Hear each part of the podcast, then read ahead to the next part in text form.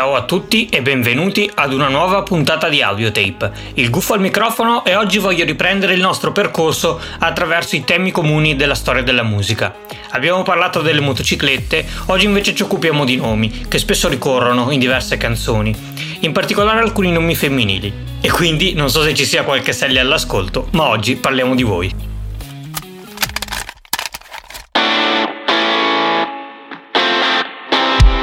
Audite, oltre i confini della musica.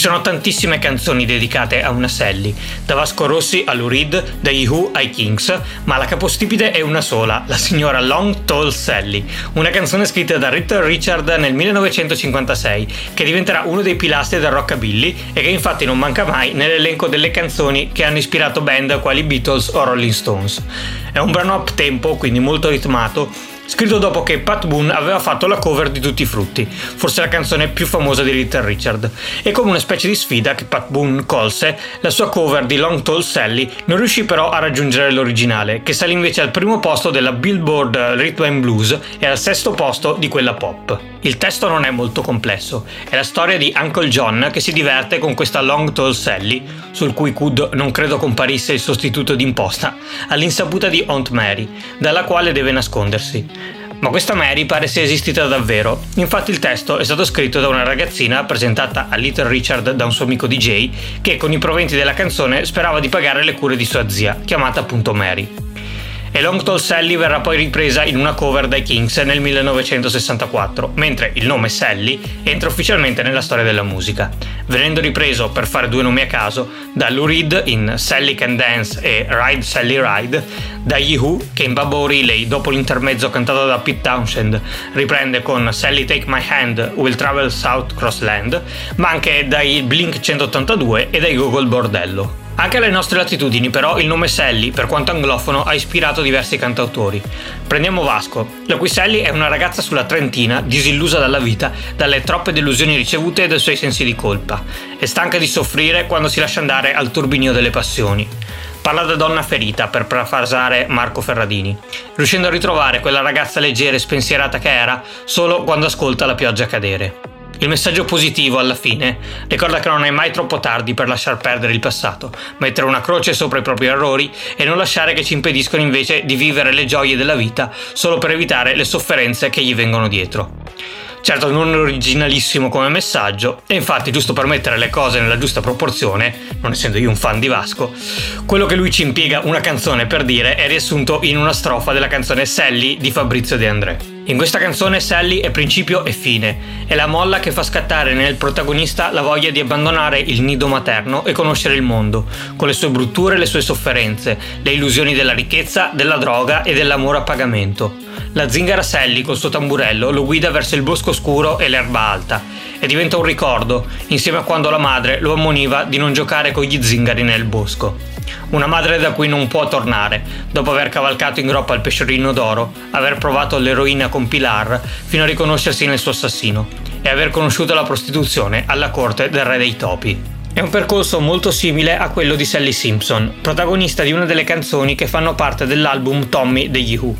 Li avevo nominati già prima, ma in Baba O'Reilly viene giusto citata una Sally. Qui invece siamo davanti a un personaggio vero e proprio, molto più strutturato. È la figlia di un reverendo anglicano conservatore che non vuole lasciarla andare al concerto del nuovo messia, Tommy, liquidandola per tornare a lucidare la sua Rolls Royce. Lei brucia il suo libro e scappa, decisa a toccare il suo idolo. Al concerto si intrufola e sguscia attraverso il cordone della sicurezza e sale sul palco, ma la reazione del suo idolo non è decisamente quella che si aspetta.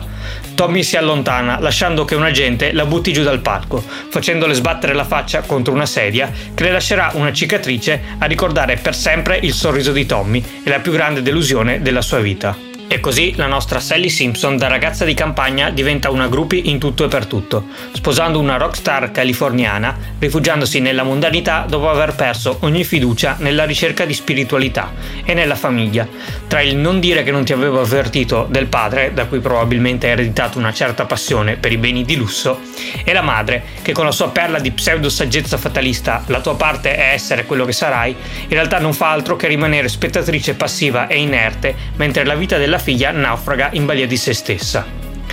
L'album Tommy è del 1969, è uscito nel pieno fermento della rivoluzione hippie e Sally Simpson ricopre un ruolo centrale nell'album, spiegando ben prima di Quadrofinia il fallimento dei movimenti giovanili degli anni 60, che erano il fermento di una generazione nata dopo la fine della guerra e quindi orfana dei valori di un mondo che era tramontato bruscamente. E in balia di falsi miti e idoli, disposta a credere e ad adottare qualsiasi principio pur di costruirci sopra la propria identità senza rendersi conto di finire per mischiarsi ad una moda. Una lezione che a più di mezzo secolo di distanza è ancora validissima e che non abbiamo ancora imparato. Basta guardare quanti intorno a noi cavalcano battaglie identitarie pur di sentirsi nel giusto, diverso dai cattivi, in preda a un manicheismo che è solo l'anticamera della disillusione e del qualunquismo, proprio come lo è stato per Sally Simpson. E insomma, era difficile immaginare quanto pensiero si nascondesse dietro a un semplice nome, vero?